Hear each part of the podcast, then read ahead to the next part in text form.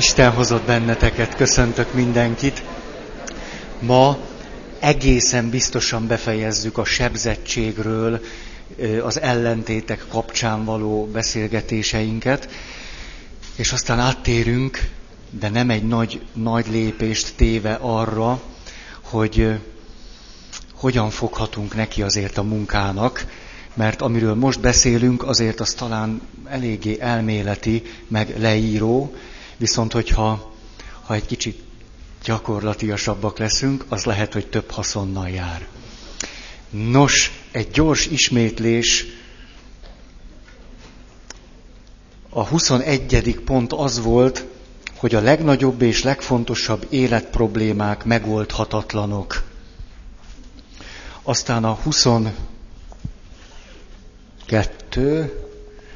Az ellentétek közti vita bennünk az elviselhetőség határáig viszel minket. A 23. A nem kielégítő válaszok az életre vonatkozóan, ha beérjük velük, sebzetté tesznek minket. Itt hagytam abba, és a, a záró szavaim azok voltak, hogy egy ösztönös Isten kapcsolat, egy ösztönös vallásosság, egy ösztönös hitélet, egy ösztönös lelkiismeret és egy ösztönös szerelmi élet az ember számára hatalmas katasztrófát jelent, nagyobbat, mint az összes világháború együttvéve, főleg, hogyha az én egyszeri, egyedi életemet nézem, és ez alatt nem azt mondtam és állítottam Jung nyomán, hogy az ösztönökkel volna baj, hanem azzal, hogyha ezek az emberi jelenségeink, adottságaink, amelyek a leginkább tudnak bennünket személyes létezővé avatni, és akkor itt a szerelem alatt természetesen nem csak a szexualitást értjük, és az ezzel kapcsolatos ösztönöket értjük. A lelkiismeret alatt ne csak az erkölcsi szót értsük, ami az emberben belül megszólal. Mert a lelkiismeret azon túl hogy képes arra, hogy bizonyos morális dolgokat kifejezzen bennünk, azon túl hihetetlenül praktikusan, gyakorlatiasan megmondja bizonyos helyzetekben, hogy mit kéne tenni. Azon túl is, hogy ez erkölcsileg jó vagy rossz.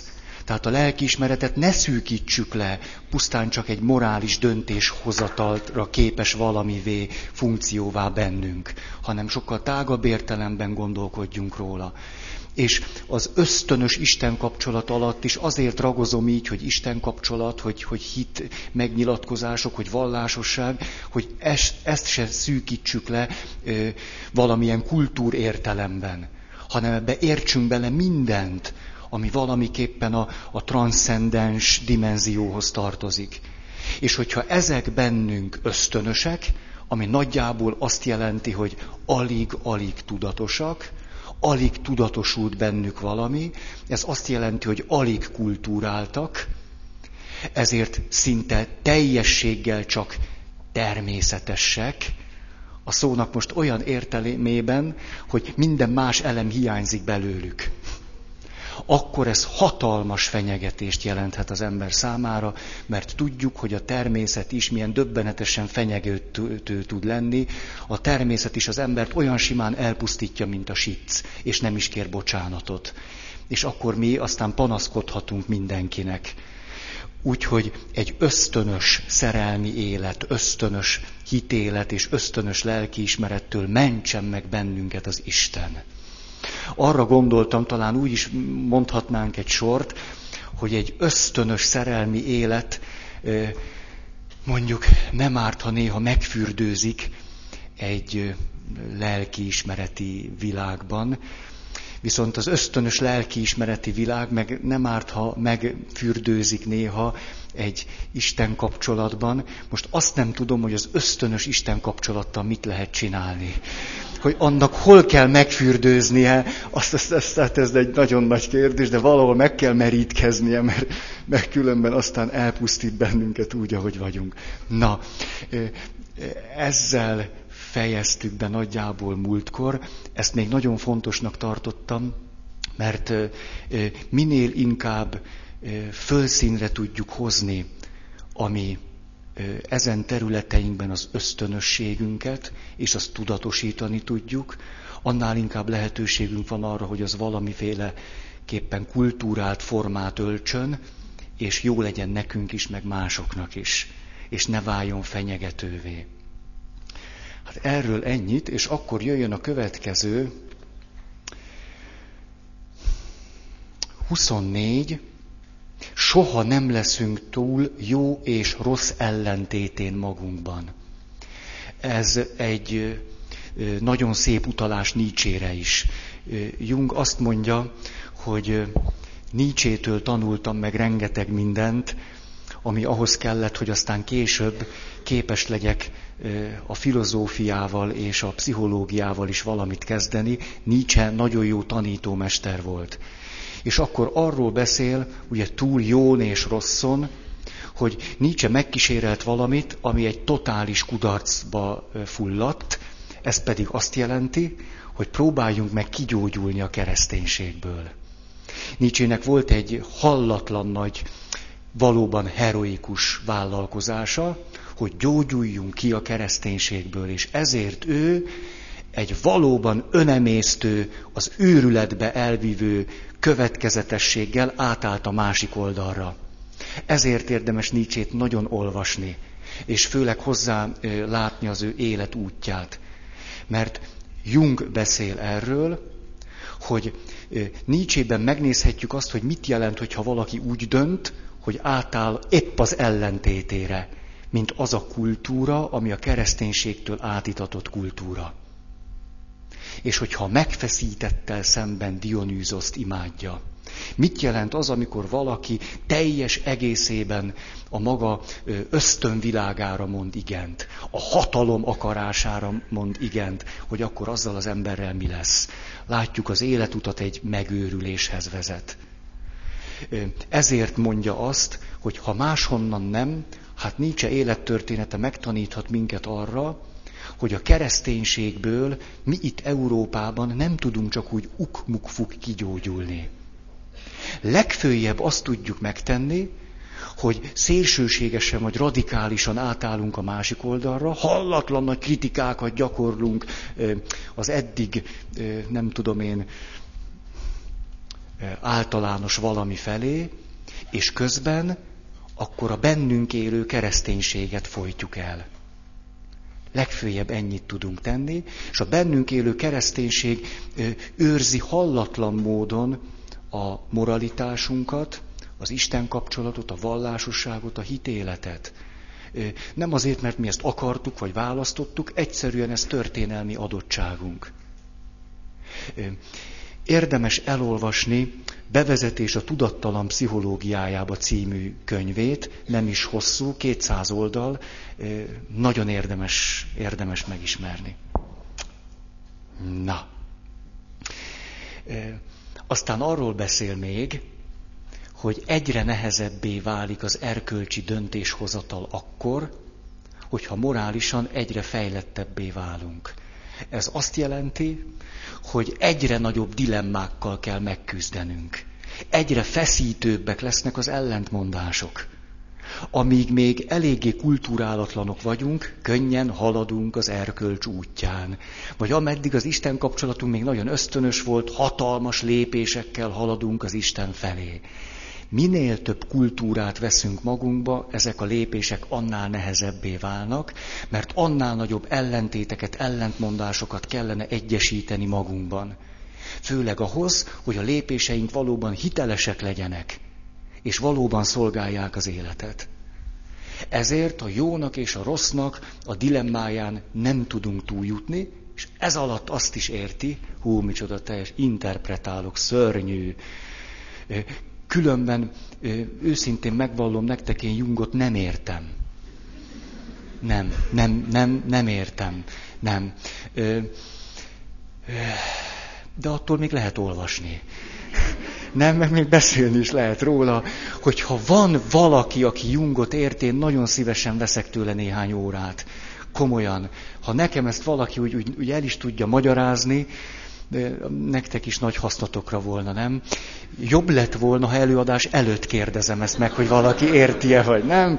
De hát az ember végtelenül gyarló. Na szóval. Egy másik helyen arról beszél, a kőtáblák elhajítása vagy újakra cserélése nem használ, hanem saját lelkünkön bosszulja meg magát. Nyilván előbb-utóbb eljutunk oda, hogy az ember a természetéből adódóan erkölcsi lény. Ezért aztán, hogyha az erkölcsiséget elhárítjuk, elfolytjuk, az ember sebzetté válik. Az, hogy az ember természeténél fogva erkölcsi lény, ez a társas természetünkből fakad. Ebből nem lehet kigyógyulni. Ha valaki ebből ki akar gyógyulni, akkor az beteg lesz. És minél inkább megpróbálja elszakítani magát a többi embertől, annál betegebb lesz. Ezzel úgy tűnik, hogy valahogy szembe kéne nézni, mert ezen a dilemmán nem leszünk túl soha. És akkor itt mond egy nagyon izgalmas mondatot. Mert olyan sokan voltak, akik ugye Nietzsére hivatkozva is, Thomas Mann, tudjátok, mit mondott, ezt legalább kétszer el szoktam mondani évente, hogy Európa 20. századi története kicsiben megismétli Nietzsche élettörténetét. Mondta Thomas Mann, mint valami hódoló, vagy nem tudom én mi. Hát minden esetre azt, szóval van az a mondás, amit nem tudok idézni, hogy hogy van az, az egyszerűen képtem vagyok megjegyezni, hogy, hogy kinek kell a pokorra szállni. Hogy van az a mondás, hogy aki nem tudom mit akar, hogy aki dudás akar lenni, pokorra kell annak menni. Ez az, jó. Szóval, az életutunkon azt hiszem, nem csak megkísért, hanem be is kebelez néha az a vágy és gondolat, hogy pokorra szálljunk. Hogy egy kicsit megnézzük, hogy ott mi van. Kicsit szokott elegünk lenni az angyalkodásból. Azért jó csoportban lenni, mert csoportban nagyon izgalmas dolgokat lehet megélni. Hadd mondjak el egy történetet erről. Van egy nagyon-nagyon jó játék. Egyszer próbáljátok ki, de kell hozzá legalább 8-10 ember. Úgy hívják, hogy angyalos, ördögös játék.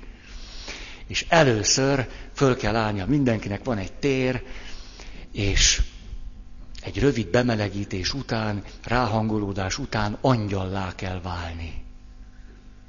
És utána néhány percig angyalként kell élni.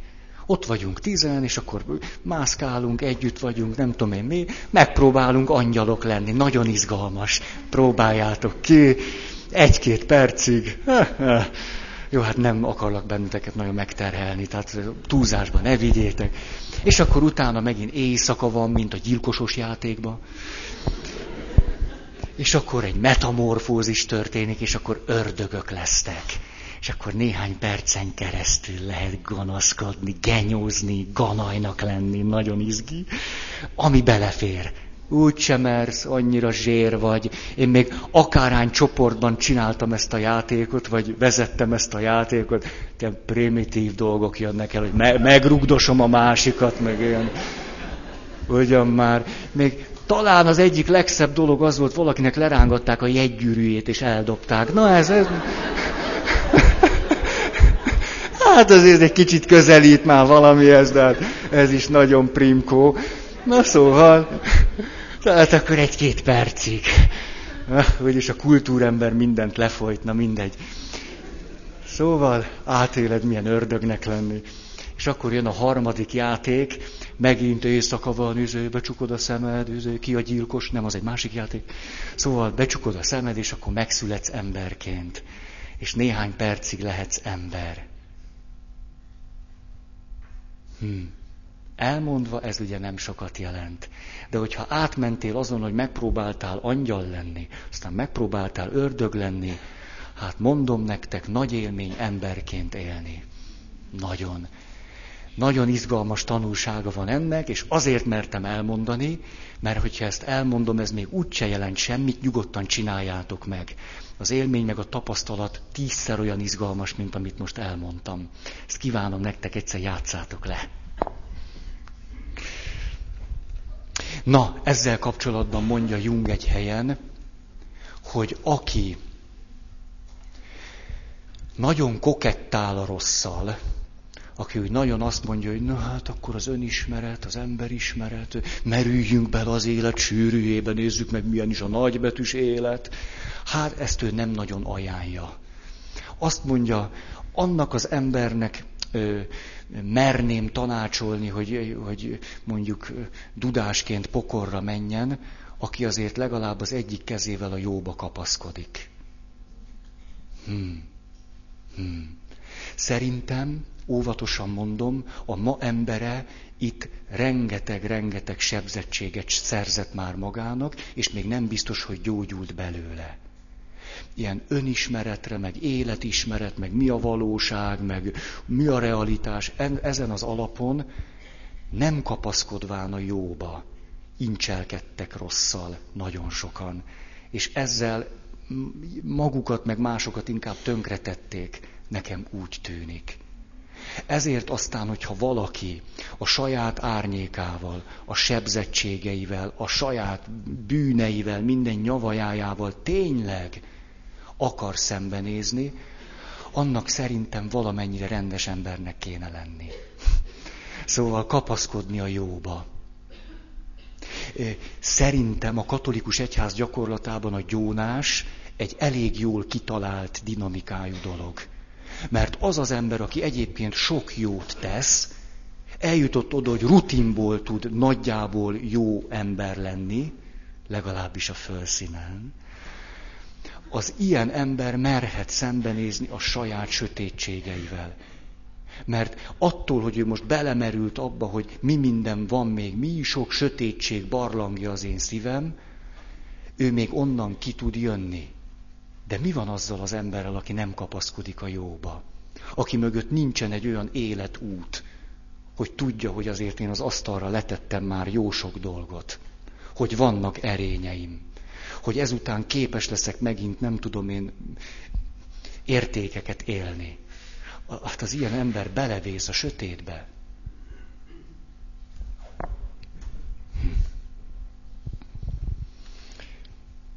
És akkor lélektani szempontból leírja ezt a folyamatot. Azt mondja, hogy mit jelent az, hogy az ember a saját sötétségével szembenéz, saját árnyékával, adott esetben erkölcsi eh, hiányaival, meg mi egymással. Azt, hogy az életerő, így mondja, abból fakad, hogy ellenállunk a sötétnek. Kapaszkodunk a jóba, és rugdossuk a rosszat. Ebből fakad némi életerő. Igen ám, de amikor az ember arra vállalkozik, hogy szembenézzen a sötéttel, akkor éppen, hogy megfosztja magát attól az erőtől, ami az életét viszi. És amikor az ember szembenéz a saját árnyékával, ez törvényszerűen azt fogja előhozni, hogy legyöngülünk. Mert eddig ellentartottunk valaminek, és ez erősített bennünket. De most nem tartunk ellen, hanem azt mondjuk, most jöjjön közel, és megnézzük, hogy milyen sötétségeink vannak. Ilyenkor az ember természetszerűen gyöngévé válik, sebezhetővé, kiszolgáltatottá. Nem mindegy tehát, hogy milyen közegben engedjük magunkhoz a saját sötétségeinket, a saját gyöngeségeinkkel milyen közegben nézünk szembe.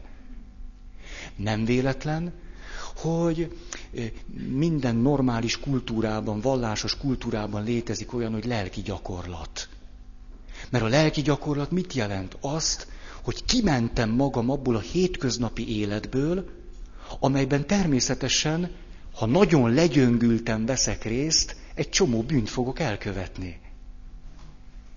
Jó példa erre a gyászoló ember. A gyászoló ember hallatlanul legyöngült, éppen csak, hogy életben tudja tartani magát. Az ilyen ember a gyászának a mély szakaszában természetesen egy csomó olyan dolgot fog csinálni, ha ő igazán gyászol, ami erkölcsileg mondjuk kérdéseket vet föl.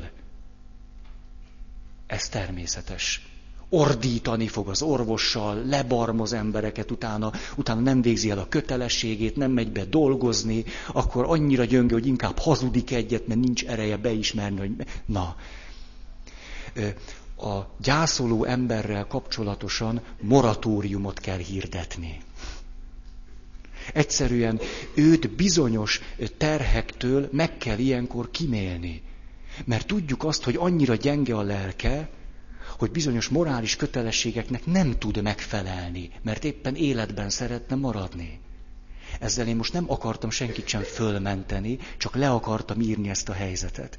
És ezt példának szántam arra, hogy amikor valaki azt mondja, na, elmegyek egy lelki gyakorlatra, ami mit jelent? Hát azt, hogy mélyebbre megyek, mint ahogy a hétköznapjaimat élem. Ebből száz százalék, hogy következik, hogy ezt komolyan csinálja, hogy konfrontálódni fog a saját gyöngeségeivel, kivetítéseivel, elhárításaival, főleg elfolytásokkal, és ebbe bele fog rendülni, le fog gyöngülni. A lelki gyakorlat azonban megteremti azt a lehetőséget, hogy ne kelljen semmi más csinálni. Hogy ne legyenek más kötelességek. Ezért nagyon kiszolgáltatott tud lenni az az ember, aki ezekkel a lehetőségekkel nem tud élni. Ha valaki valami ilyesmit akar csinálni, akkor jó, hogyha kimenti magát a hétköznapi élet kötelességei közül. Nagyon bölcsen teszi. Mert különben lesz egy pont, mikor arra csodálkozik rá, hogy el akart végezni valami komoly belső munkát, és közben az út elején már egy csomó bűnt elkövetett, amelyeket egyébként nem szokott elkövetni. Hogy ezt megtesszük, ez természetes, mert gyöngék vagyunk ilyenkor, mert nem tartunk ellen a sötétnek. Azonban a folyamat végén az történik, hogy a sötétből kiemeltünk dolgokat, ezekkel valahogy megküzdöttünk, megbirkóztunk, integráljuk az énbe, és utána erősebben megyünk haza. Tehát ez a folyamatnak a vége. És közben erkölcsileg nagyon sebezhetők vagyunk. És sebzünk mi is. Ezt érdemes nagyon-nagyon tudni.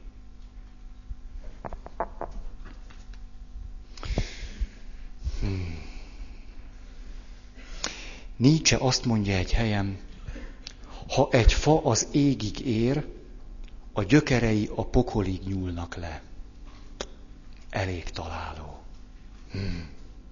Ez érvényes a szentekre is a szenteket szeretjük idealizálni. Hanvas Bélának hallatlan jó gondolatai vannak ezen a téren. Ő föltárja azt, amikor a kereszténységről beszél, hogy bizony a keresztény szentek is, ha az életnagyságuk az eget veri, akkor bizony a gyökerek a pokolig nyúlnak le. Nem lehet úgy az égig növekedni, hogy közben lefelé ne terjeszkednénk, mert különben eldőlünk. Ez a kép szerintem nagyon-nagyon jó. Nagyon jól mutatja, hogy egy milyen munkát kell elvégezni. Hát kelleni nem kell csak.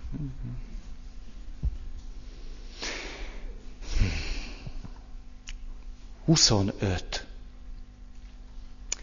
Sebzetté tehet az is, ha egy általános korproblémát, kultúrkonfliktust az egyes ember saját magában akar megoldani. Ez egy zseniális dolog. Erről muszáj egy picit beszélni. Jung egy helyen ezt az egészet meg is fordítja, és azt mondja, miért gondoljuk azt, hogy az egyes emberből kell kiindulni? Ez nem is így van. Természetesen a társadalomból kell kiindulni. Az emberiségből kell, és mi az emberiségnek egy tagjai, az emberiségnek egy... Na, Ferenc atya, az emberiségnek egy része vagyunk. Egyszem emberként mit tehetünk tehát? Azt, hogy valamiképpen a mi kultúránknak a nagy egyetemes konfliktusait ide bevisszük. És a saját, egyszeri, hétköznapi és ünnepnapi életünkben tulajdonképpen a nagy egyetemes kultúrkonfliktusokat éljük meg. Hogy a saját egyéni életünk bizonyos szempontból erről szól, hogy ezeket a nagy drámákat itt belül kicsiben lejátszuk. Ez pont a fordított nézőpont, mint hogyha mindig az egyes emberből indulok ki, és azt mondja, hogy természetesen mi, mint ennek a kultúrának a része, hogyan tudnánk egyszer magunkban megoldani olyan konfliktusokat, amelyeket egy egész kultúra nem képes megoldani, amelyet ha kívülről nézünk, vagy a televízióban látunk, azt mondjuk, hogy a nem jóját. De mi egyes emberként, mintha ez lenne az életutunk, magunkba vesszük ezeket a konfliktusokat és ellentmondásokat, és egyszer magunkba próbáljuk ezeket megoldani. Ha, na na, hogy ez lehetetlen, és nem sikerül. Ezért is mondhatja azt, hogy ezeknek a konfliktusoknak tulajdonképpen nincs megoldása. Csak túl lehet rajtuk menni. Meglátni mögöttük valamit, Ma ilyen klasszikus kultúrkonfliktus, mondjuk a női emancipáció és az anyaság, az, hogy, hogy karrier, és egyetem, és posztgraduális, és három egyetem, és öt diploma, és tök okos vagyok, okosabb vagyok, mint a férjem, többet keresek, mint a férjem, és közben meg van egy méhem. Már nekem nem, de hát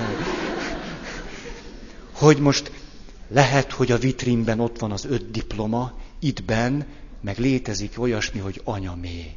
Na és akkor ezzel most mit kell kezdeni?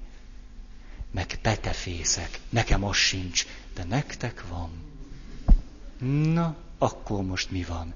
Ez jelenleg egy olyan kultúrkonfliktus, amit nem lehet föloldani. De a nők egy szál magukban minnyáján próbálják ezt egyedül megoldani a saját életútjukon. Már most lehet tudni azt, hogy ez nem fog sikerülni.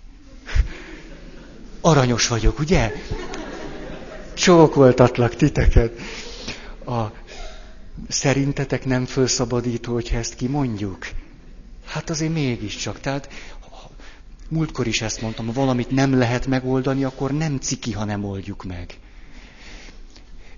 nem oldható meg. A férfiak egyébként ennek a másik oldalán ugyanezzel a dologgal néznek szembe. Már nem a méhükkel, meg a petefészkükkel, hanem azzal, hogy egy olyan nővel próbáljanak élni, aki egy ilyen konfliktusban él.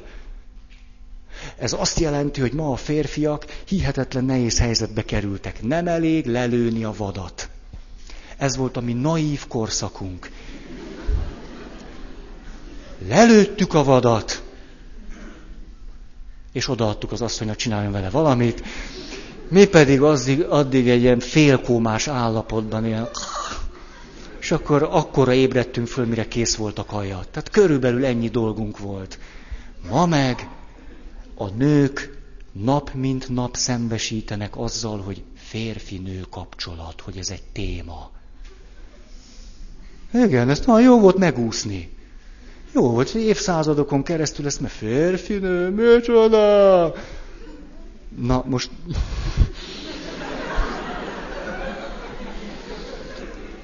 Majdnem az ösztön életem ide türemkedett. A... Na azért csak óvatosan, ez mégis egy kultúrhelyzet.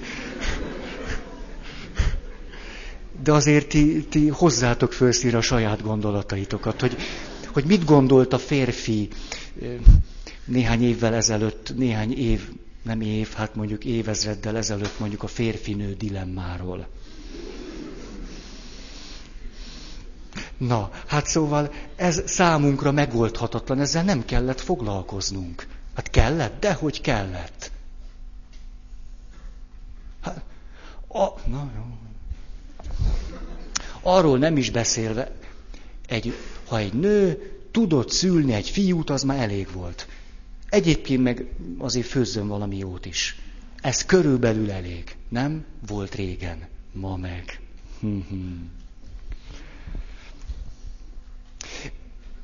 A kultúrkonfliktusokról rengeteget beszéltünk ezelőtt, úgyhogy ezt most nem akarom ragozni. Ebben mi férfiak hihetetlenül gyámoltalanok vagyunk. Öm, ö, olyan elvárásokat támasztanak a nők velünk szemben, mint hogyha nekünk itt valami komoly előtörténetünk lenne. Nincs. Nincs. Bénák vagyunk. Kész. Na. Aztán azt mondja, a kultúrember általános jellemzője, hogy meghasonlik önmagával. Hoppá. Vagyis éppen azáltal, hogy az ember már nem csak ösztönös lény, hanem kultúrát teremt és kultúrában él, ezzel együtt jött a meghasonlás. Ha nem volnánk kultúremberek, nem volna meghasonlás, de azok vagyunk. Ezért a meghasonlás hozzátartozik az életünkhöz. A neurotikus az a valaki, aki megpróbálja egyesíteni magában a kultúrát és a természetet. Hát ez meg ki a fenének sikerül. Ez mindenképpen egy feszültség bennünk. Ez két olyan szép kifejezés, mert nem ösztönökről, meg felettes énről van szó. Kultúra és természet. Nekem ez nagyon tetszik. A sebzett ember tudattalanul sodródik kora áramlataiban, és ezeket jeleníti meg saját konfliktusaiban, miközben erről nincs tudomása.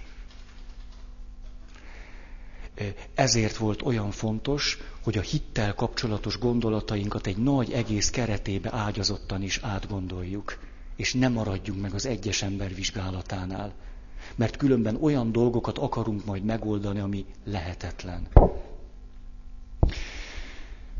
Hmm.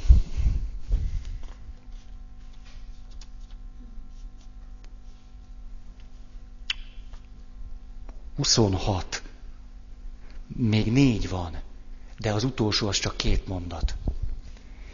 Sebzettségeinkben mindig két tendencia nyilvánul meg, amelyek egymással szöges ellentétben vannak, és amelyek egyike tudattalan.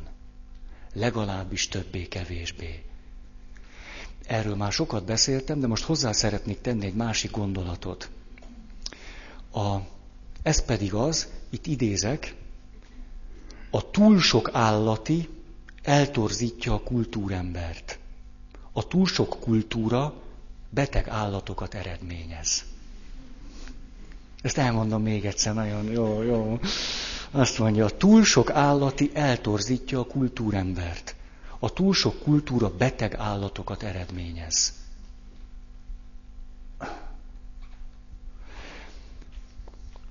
A természetnek nem elvi nyilatkozatokra, hanem türelemre és bölcs mérsékletre van szüksége. A saját természetünkkel való szembenézésről van szó. Okoskodhatunk a saját természetünknek napestig, az megy a maga feje után. Ezért a legjobb, ha türelmesek és megértőek vagyunk vele, és mindig egy picit etetjük. Mert különben nagyon éhes lesz, és föllázad ellenünk. A, ezt a klasszikus freudi modellt a személyiségről olyan hallatlanul egyszerűen tanította meg nekem egy pszichológus, azt mondta, hogy ösztön én, meg felettes én, meg én, hát ezt hogy képzeljük el? Hát ez egész egy ilyen légből kapott valami. Hát a legjobb, hogyha úgy gondoljuk el, hogy van egy királyság. Az én, az a király. Hát az a főnök, naná. A felettes én, az arisztokrácia. Az ösztönén, azok pedig a jobbágyok, meg a munkások, meg a parasztok. Ezt tudom, most több kultúrát vegyítettem. A, mi az ember dolga egy életen keresztül? Az, hogy egyensúlyozzon a sok-sok-sok földműves és munkás között, akik azt munkás ököl, vasököl, odaüt, ahova köl, meg ahova nem, tehát mindegy, csak üt. És a között, hogy az arisztokrácia mindig megmondja, hogy mi uri, mi finom és mi illik. És az ember élete végül is ebből áll. Ha az arisztokrácia túl nagy hatalmat kap, a parasság és a munkásság föllázad. Lehet ez az arisztokrácia iszonyatosan fenkölt, hihetetlenül kultúrált, de már annyira elszakadt a hétköznapi ember életétől, hogy a hétköznapi ember föllázad, és azt mondja, hogy van itt egy olyan dolog, hogy guillotine. Hát, csapkodjuk le ezeket a kultúrált fejeket, amennyi csak van belőle, beleértve a papi főket is. Mindegyiket csak hújjanak le. A, ennek az ellentéte pedig az, amikor valaki állandóan túl sok kedvezményt ad a plebsznek. Akkor az arisztokrácia elkezd senyvedni, a kultúra szétesik és tönkre megy, és anarchia veszi kezdetét. Hm. Szerintem ez egy olyan kép, amivel lehet mit kezdeni. A, különben meg az egész modellt el lehet felejteni. 27 sebzettségeinkből való gyógyulás az ellentét páron keresztül vezet. Eddig nem mondtam újat, de most szeretnék hozzátenni valamit. Azt mondja, hogy különböző célja van egy fiatalnak, egy középkorúnak és egy idősnek. Ha valaki végigjárja az életkorának megfelelő belső és külső konfliktusokat, akkor ez nagyjából úgy néz ki, hogy egy fiatalembert abban kell segíteni, hogy az a sok kulturális rárakódás, ami őt nem segíti, az kerüljön róla le.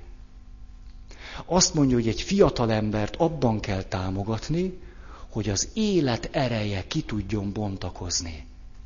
Vagyis mindazt, ami benne természetes, ami benne ösztönszerű, ami benne ilyen értelemben elemi, annak utat kell engedni, de megfelelő formákban.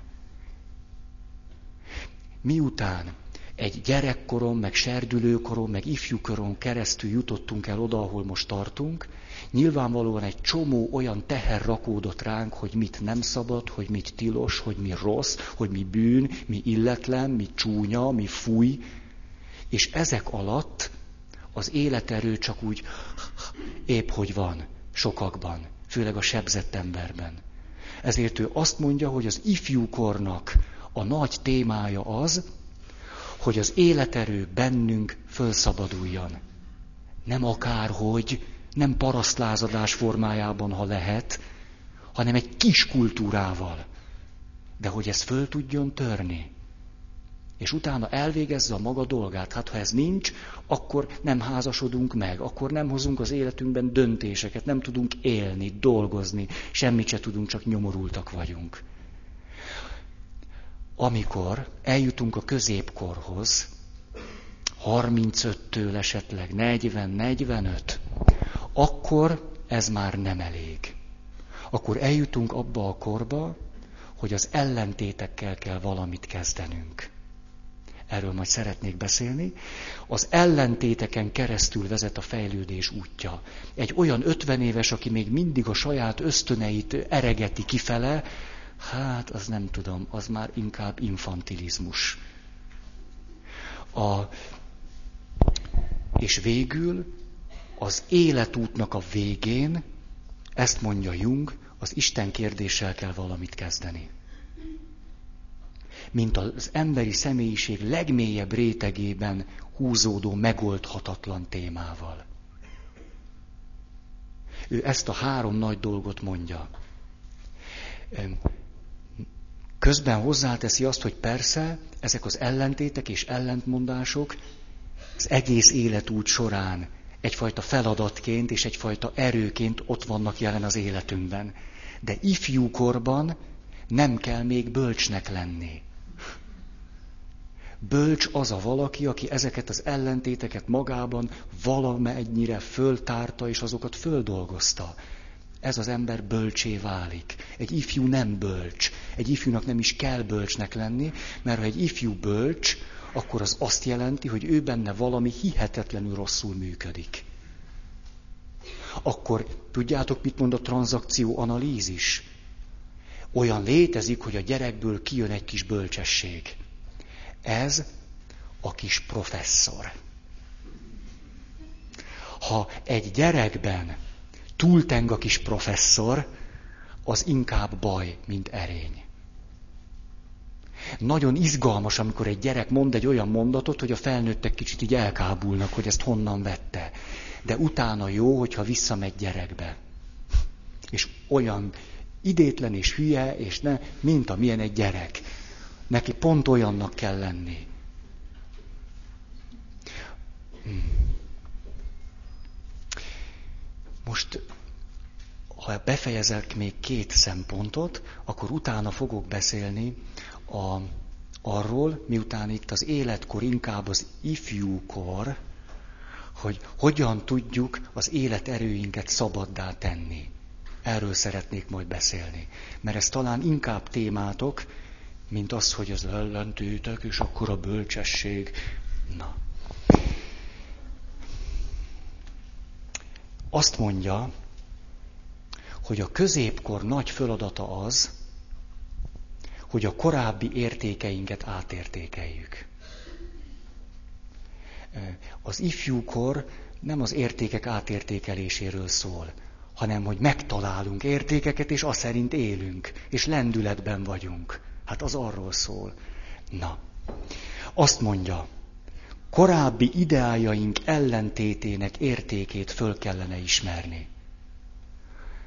Voltak ideájaink, eszméink, eszményeink, ezeknek az ellentétének az értékeit kellene fölismerni. Ez törvényszerűen mihez fog vezetni? Az addigi mestereinkkel szemben kritikusak leszünk. Ez nagyon bölcs, nagyon bölcs pillanat, mikor elkezdünk már nem kötődni és függni bárki emberfiától. A kötődés és a függés a gyerekkornak, a serdülőkornak, az ifjúkornak nagy sajátja. Nagyon helyes. Különben szerelem sem volna. Azonban, mikor középkorúak leszünk, nem azt mondom, hogy akkor nincs szerelem, de azért már fölismerjük, hogy a szerelemben is mennyi mindent mi csinálunk. Hogy mennyi kivetítés van benne, az ideáljaink, az eszményeink, a nem tudom én mi, hogyan működik ilyenkor bennünk. A, egy kedves ismerősömmel találkoztam, 40 éves, azt mondja, tudod Feri, most éppen egy nehéz időszakon vagyok túl, többé-kevésbé az összes közeli hozzátartozómmal összevesztem. Aztán rám néz, és azt mondja, azt hiszem te vagy az egyetlen jó barátom, akivel még nem vesztem össze. Ez a valaki komolyan vette az életút közepét. Szóval ami eddig volt, ez most már akkor kérdőjeleződjön meg. Mindannak az ellentétének is hatalmas értékei vannak, amivel eddig azt gondoltam, hogy ezek szerint érdemes élni.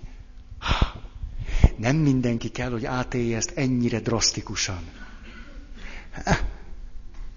De azért jó lenne, ha nem úsznánk meg. Aztán az én életemben például ilyen volt az áldozathozatalnak a komoly kritikája.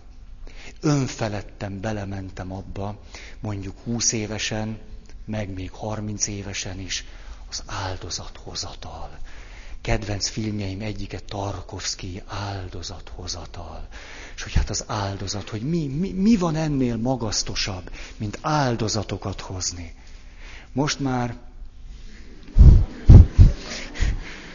egy kissé kritikus vagyok ezzel. Megláttam már sokszorosan, hogy az áldozathozatalt is lehet túlzásba vinni. Hogy mi minden van abban, amiben azt gondolom, hogy áldozathozatal. Jaj, jaj. Hogy Isten mentsen meg engem sokféle áldozathozataltól, meg titeket is, hogy én olyan nagy áldozatokat hozzak értetek. Jobban jártok vele, ha nem. Nem, mert akkor normálisabb maradok. A itt megint Hanvas Béla, aki hihetetlenül kritikus a szentekkel, azt mondja, az európai szenteket nem szeretem. Csak így. És aztán hozzáteszi, az európai szentekkel az a bajom, hogy szinte mindegyiket jellemzi az üdvgörcs. Hm. Hanvas Béla valamit megnézett a túloldalról is. Lehet, hogy szentek, de azért az a csúnya üdvgörcs. Azért az mégiscsak ott van.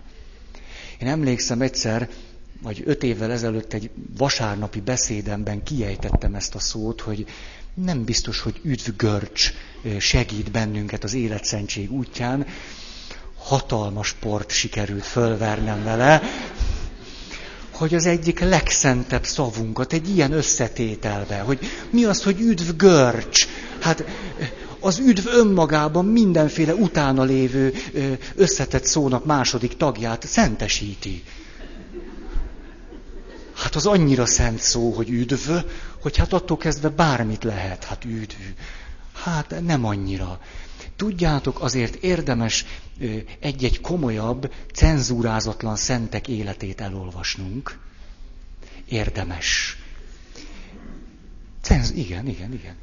A, ez azt jelenti, hogy például abból a naív korszakból, ahol az üdvgörcs kapcsán nem történt még túl nagy tudatosulás. Tehát például, hogy hogyan magasztosult erényé Kapisztrán Szent János forró vassal heréjét égető magatartása.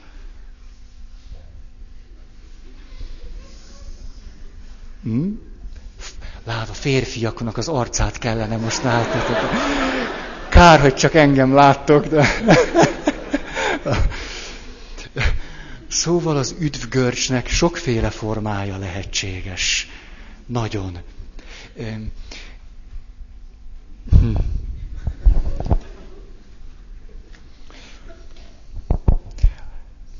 Aztán mondok egy másik nagy pofára esést. Másfél évvel ezelőtt dobogókön tartottam egy valamit, nem tudom én mi volt az, és de hát beszéltem, az biztos. És hát mi másról is beszéltem volna, mint az egyik legnagyobb kincsről, a személyességről, hogy a kereszténység személyes, személyes, na. És akkor jelentkezett egy bölcs asszony, 60 év körüli pszichológus. Ja, mert hát, hogy pszichológusok voltak ott? Hát, na, ná, hogy ő is az volt. És akkor azt mondja, Feri, ez nagyon szép volt. Nagyon, a kereszténység tényleg, hát valami személyességről bizonyára árulkodik. Mit kezdjek azzal a tapasztalatommal, hogy az életemben volt kétszer is olyan fázis, amikor két olyan embertől tanultam meg életre szólóan valamit, akiket kifejezetten utáltam. Kifejezetten távol tartottam magamat a velük való személyes kapcsolattól, kifejezetten semmi kedvem nem volt személyes viszonyba kerülni velük, ám azok a személytelen értékek, igazságok, valamik, amik ezek az ember, amit ezek az emberek képviseltek, nagyon nagy hasznára váltak az életemnek. Ezeket az embereket mostan sem szeretem, kifejezetten viszolygok tőlük. Ám ezekkel a személytelen értékekkel gazdagodott az életem. Kérdőjel.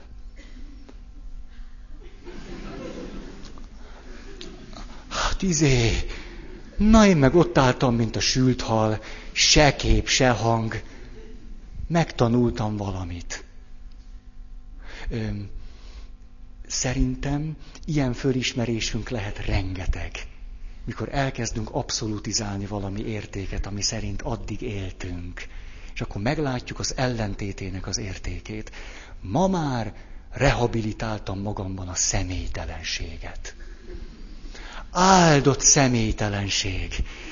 Milyen jó, hogy nem kell veletek mind személyes kapcsolatba kerülnöm hatalmas adománya ez az életnek. Egy ilyen személytelen távolságtartásban lehetünk, de jó is ez. A, na, nem? Nektek is szerintem. Tehát a, arra gondolok, hogy bizonyára vannak köztetek olyanok, akik velem egyáltalán nem akarnak személyes kapcsolatba kerülni. Milyen jól teszitek. A, a második. Korábbi meggyőződéseink téves oldalait föl kellene ismernünk. A hitünk tévedéseit föl kellene ismerni. Na, ez nem, nem kis feladat. A, nem tudom, hogy, hogy erről kell-e különösebben beszélni. Minél inkább ragaszkodunk a hitünkhöz, ez annál nehezebb lesz. Minél inkább élünk a hitünkből, ez annál nehezebb lesz. Következő. A korábbi igazságaink igazságtalanságát be kellene látnunk. Ezek zseniális mondatok. A, nem én írtam őket. A korábbi igazságaink igazságtalanságait be kellene látnunk. Például azt, hogy az igazság nem szakítható el a szeretettől. Olyan igazság és igazságosság nem létezik, amely a szeretettől elszakítható. Olyan nem létezik. És azt hiszem, hogy nagyon sokszor hivatkoztunk az igazságra, és mindezt azon az áron tettük, hogy megengedtük magunknak a szeretetlenséget. És minél görcsösebben akartuk az igazságot képviselni, annál több szeretetlenséget szoktunk megengedni magunknak. Paplajos írja az egyik könyvében, hogy középkorú voltam, és akkor egyszer csak egy olyan élettapasztalaton jutottam át, hogy rá kellett döbbennem arra, hogyha az igazság és a szeretet között kell választanom, akkor már inkább a szeretetet választom. Itt most nem akarom ezt vagylagossá tenni, csak ezt a jelenséget itt kimondani előttetek. Aztán például, hogyha valaki 20 éves, meg 30, akkor hihetetlenül szereti az olyan könyveket, hogy mérgező szülők. Az nagyon. Tehát 20 évesen szabad nagyon kritikusnak lenni a szüleinkkel, mert 15 évesen lázadni kell. 20 évesen meg kritikusnak lenni. 25 évesen meg azt mondani, hogy na hát az életem felét pont ellenkezőleg szeretném élni, mint ahogy az anyám meg az apám. Nagyon sok olyan fiatal, aki megházasodik, és a házasság segít neki abban, hogy eltávolodjon a szüleitől, a legnagyobb jót teszi abba az irányba, hogy később vissza tudjon térni. Azok a szülők, akik engedik a gyerekeiket elmenni, a legtöbb jót teszik maguknak, legnagyobb esélyt adják meg, hogy a gyerekek visszajöjjenek. Ha nem egyszer láttam olyat, hogy évekig, évtizedekig is szükséges volt ez a távolságtartás. És aztán az illető meggyógyult, normálisabb lett, kigyógyult, és akkor vissza tudott térni a szüleihez. Az meg ugyanúgy fontos. Ezt egyszerűen úgy nevezhetjük, hogy 20-30 éves korunkban, szerintem 30 éves korunkban is bőven, mert akkor ott a, az ifjú házas korunkban törnek föl belőlünk a családi örökségünknek a fonákjai, tehát akkor is elönt bennünket a papizmus, meg a mamizmus. Körülbelül ezt így lehetne nevezni, ezek ma már izmusok. Az apám, az anyám. Menjetek el egy egyszerű csoportba, ahol valamilyen önismereti téma van, hát aztán az ajtót nem lehet becsukni, úgy jönnek az anyák, az apák, minden. Az, azt gondoljátok, 15 fős csoport, hogy ott 15 fő van, egy nagy csodát, tehát apák, anyák, ott mind ott hátul, iszonyú erővel, hát azok, azok is jönnek. A, na, ez a mamizmus, meg a papizmus, de ezekből az izmusokból is kigyógyulunk. És akkor tudunk már, tudunk már mamival, papival. Hm. Aztán korábbi szeretetünk fonákságait átérezzük. Ó, de durva. Korábbi szeretetünk fonákságait átérezzük. Olvasok egy verset.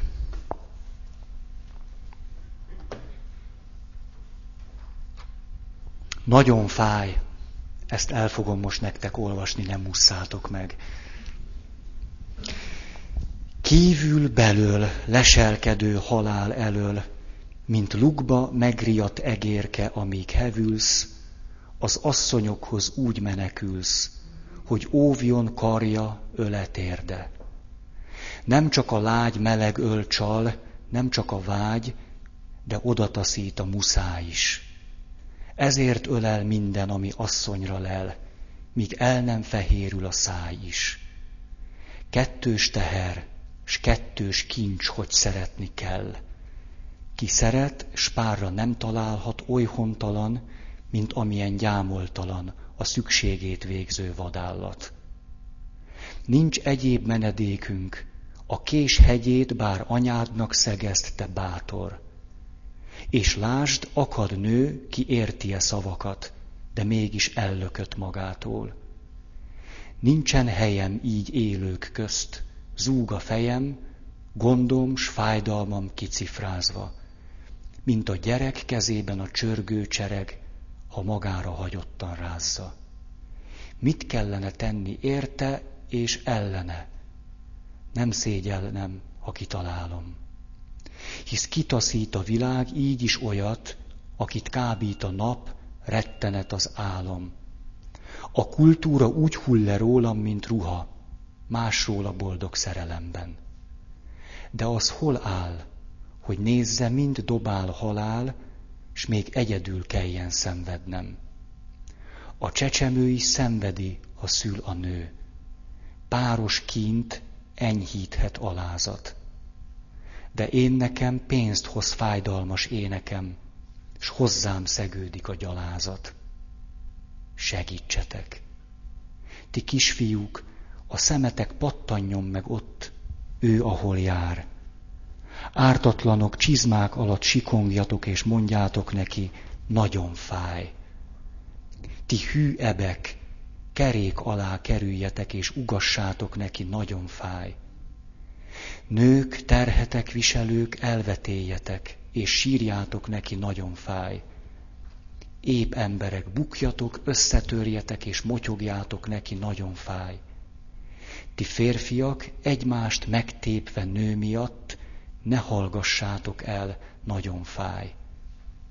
Lovak, bikák, kiket, hogy húzzatok, igát herélnek, ríjatok, hogy nagyon fáj. Néma halak, horgot kapjatok jég alatt, és tátogjátok rá, nagyon fáj. Elevenek minden, mi kintól megremeg, égjen, hol laktok, kert, vadon táj, s ágya körül üszkösen, ha elszenderül, vakogjatok velem, nagyon fáj. Hallja, míg él, azt tagadja meg, amit ér. Elvonta puszta kénye véget, kívül belül menekülő élő elől a legutolsó menedéket.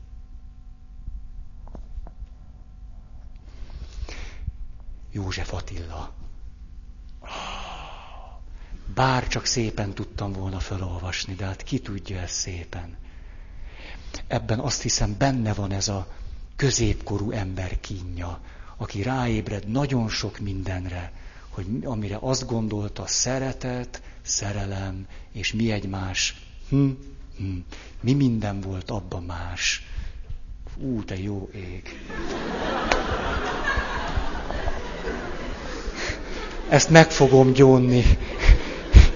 Ú, ez, na jó van. Ez, ez, ez, ez, a haláloshoz közeledő vétek volt. Na jó. A, mi tűnhet megoldásnak?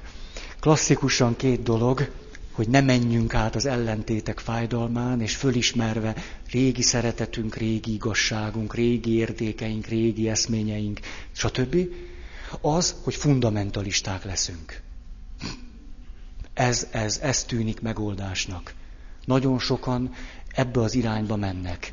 Még görcsösebben, még kizáróbban, stb. A másik, ezek pedig azok, akik azt mondják, hagyjuk akkor a világosságot, szálljunk a pokolra. Éljük meg mindannak az ellentétét, amiben eddig hittünk, vagy igaznak tartottunk. Ez ugyanúgy tévútnak tűnik. Legalábbis, ha bírjuk, hogy ne essünk át a másik végletbe. Nem véletlen, hogy középkorú emberek is, amikor beleremegnek ebbe, nagyon gyakran elválnak. Mert azt mondják, hagyjuk ezt az egészet, megláttam ennek az egész kapcsolatnak a fonákját. Kezdjük máshol újra. Vagy pályát változtatnak. Azt mondják, eddig éltem így, most aztán csömöröm van, tökéletesen elegem van, valami teljesen mást kell csinálni. És bizonyos szempontból a megtérés is egy ilyen válasz. Semmi baj a megtéréssel, a pályamódosítással.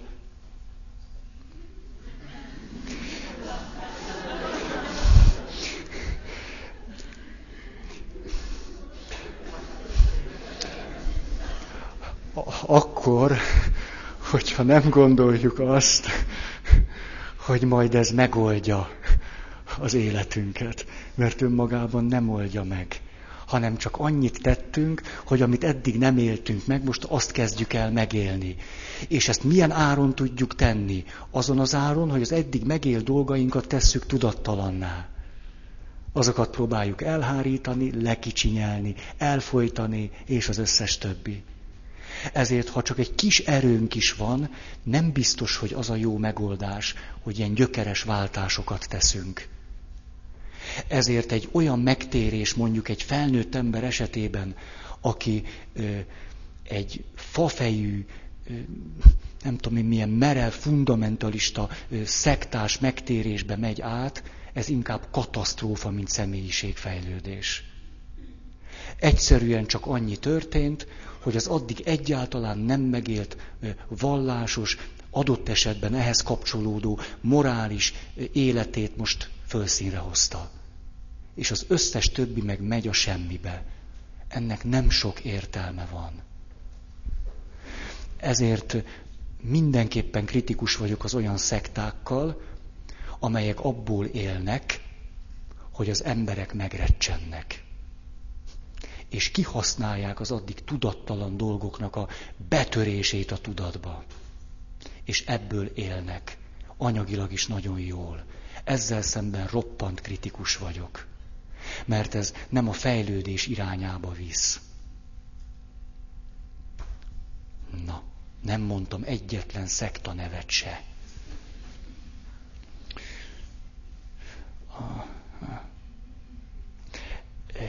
Jung egyszerűen azt mondja, a jó út a meghasonláson keresztül vezet.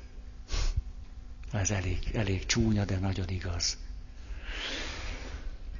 És akkor itt a kereszténységről mond valami nagyon érdekeset, ami jól ki fogja egészíteni a szektával, szektákkal kapcsolatos kritikus megjegyzésemet. Ez pedig az, hogy azt mondja, az európai kultúra olyan mértékben összefonódott a kereszténységgel, hogy amennyiben a kereszténység egyoldalú, már pedig az, a kultúrkereszténység kifejezetten egyoldalú, Amennyire a kultúrkereszténység egyoldalú, annyira minden egyes embernek ahhoz, hogy egy árnyalt és gazdag életet éljen, törvényszerűen a kereszténységen kívülre kell valamiképpen helyeznie magát.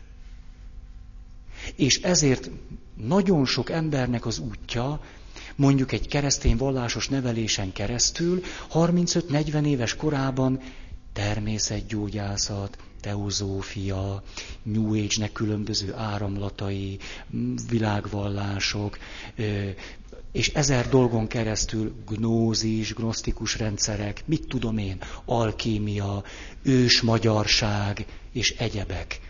Miért van ez?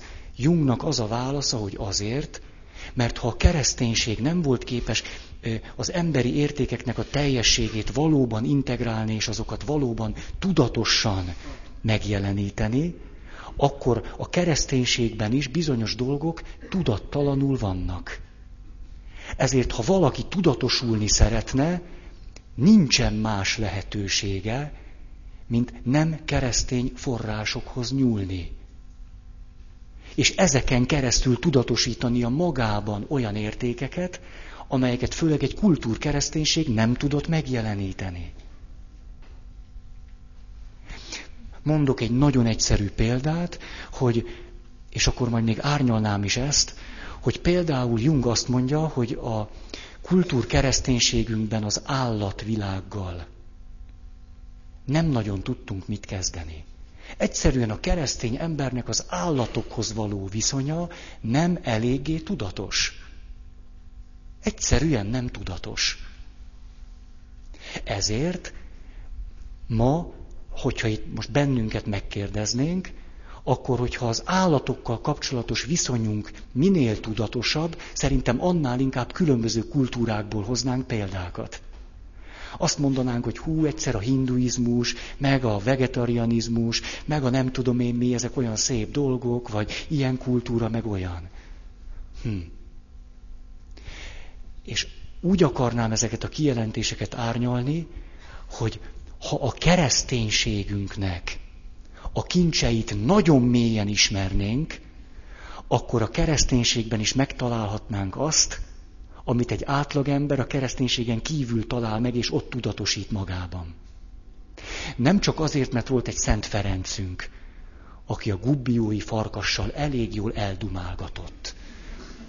És megkérte őt, ha lehetséges volna, ne falja már föl azt, amit nem kéne. A falu népében lévő farkasokkal is szót értett, mert őket meg meggyőzte arról, hogy ez a farkas addig nem fog garázdálkodni csak itten, ameddig a falu népe hajlandó etetni őt. Mert ha a farkastól azt kérjük, hogy egy kicsit emelkedjen a természete fölé, akkor kultúrát kell neki adni. De akkor a falu népe vegye nagyon komolyan a farkasnak a természetét, és etesse őt. Ez egy zseniális történet, ahogy Szent Ferenc nem csak a farkassal kell, hogy beszéljen, hogy legyen kulturáltabb, hanem az emberekkel is, hogy vegyék komolyabban a természetet. Ez egy nagyon-nagyon jó, jó párbeszéd Szent Ferencnél. A kereszténységünkben hatalmas kincsek vannak, csak sajnos most már oda jutottunk, hogy ezeket a kincseket nem ismerjük eléggé. A, na, fú, gyönyörű dolgok vannak. Hm-hm. Ne, ez az nem azt jelenti, hogy nem, hanem csak, hogy olvasok egy másik verset. Pilinszki. Késő kegyelem. Mit kezdjen, akit elítélt, de fölmentett később az ég, megvonva tőle a halált, mikor már megadta magát. Kit mindenétől üresen talált a szörnyű kegyelem. Megsemmisülten, mielőtt a semmi habjaiba dőlt mit kezdjen itt? Közületek talányát kifejti meg. Szorongva anyját kémleli, ha elzokoghatná neki. Fogódzanék akárkibe, de nem lesz soha senkie. Szeméből, mint gazdátlan ág, kicsüng a pusztuló világ.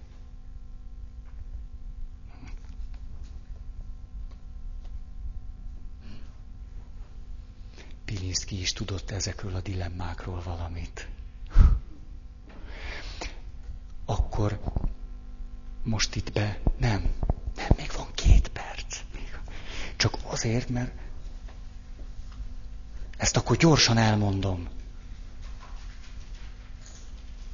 Oké. Okay. 28. Az Isten kérdés téma elhárítása sebzettséghez vezet. Erről már úgy is beszéltem, csak ezt külön ki akartam emelni. Itt egy nagyon izgalmas gondolatmenetre találunk.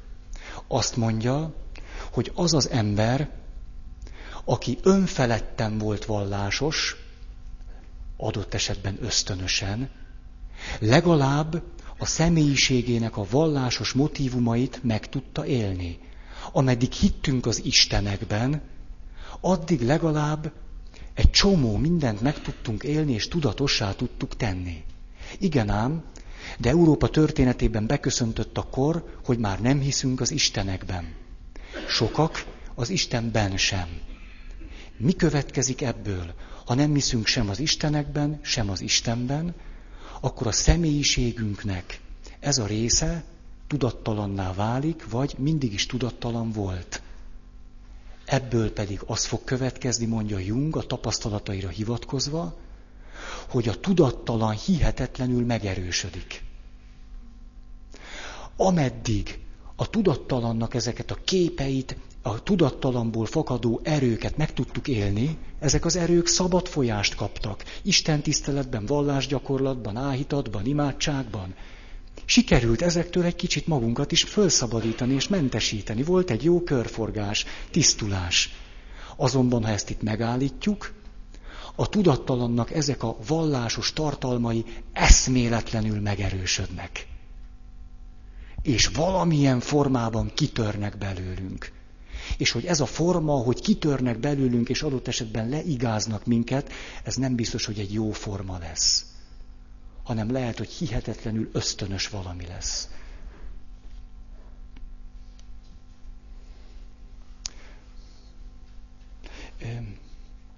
Oké, okay. és a 29, ez volt az utolsó, ez a, ez a fölszabadító gondolat. A fejlődéshez nincs szükséges, na, a fejlődéshez nincs szükség különösebb intelligenciára. Ehhez mit szóltok? Ezt mondja Jung. Nincs különösebb szükség intelligenciára, csak van folytatása is. Semmit se adnak olcsón, pedig már megörültetek, ugye? Azt mondja, ha valaki nem túl intelligens, rajta sokat segíthet az erkölcs. Hát azért ingyen nincsen semmi. Na, akkor ezzel, ezzel akartam befejezni. A következő alkalommal pedig megpróbáljuk az életerőket felszabadítani. Hmm. Akar-e valaki hirdetni?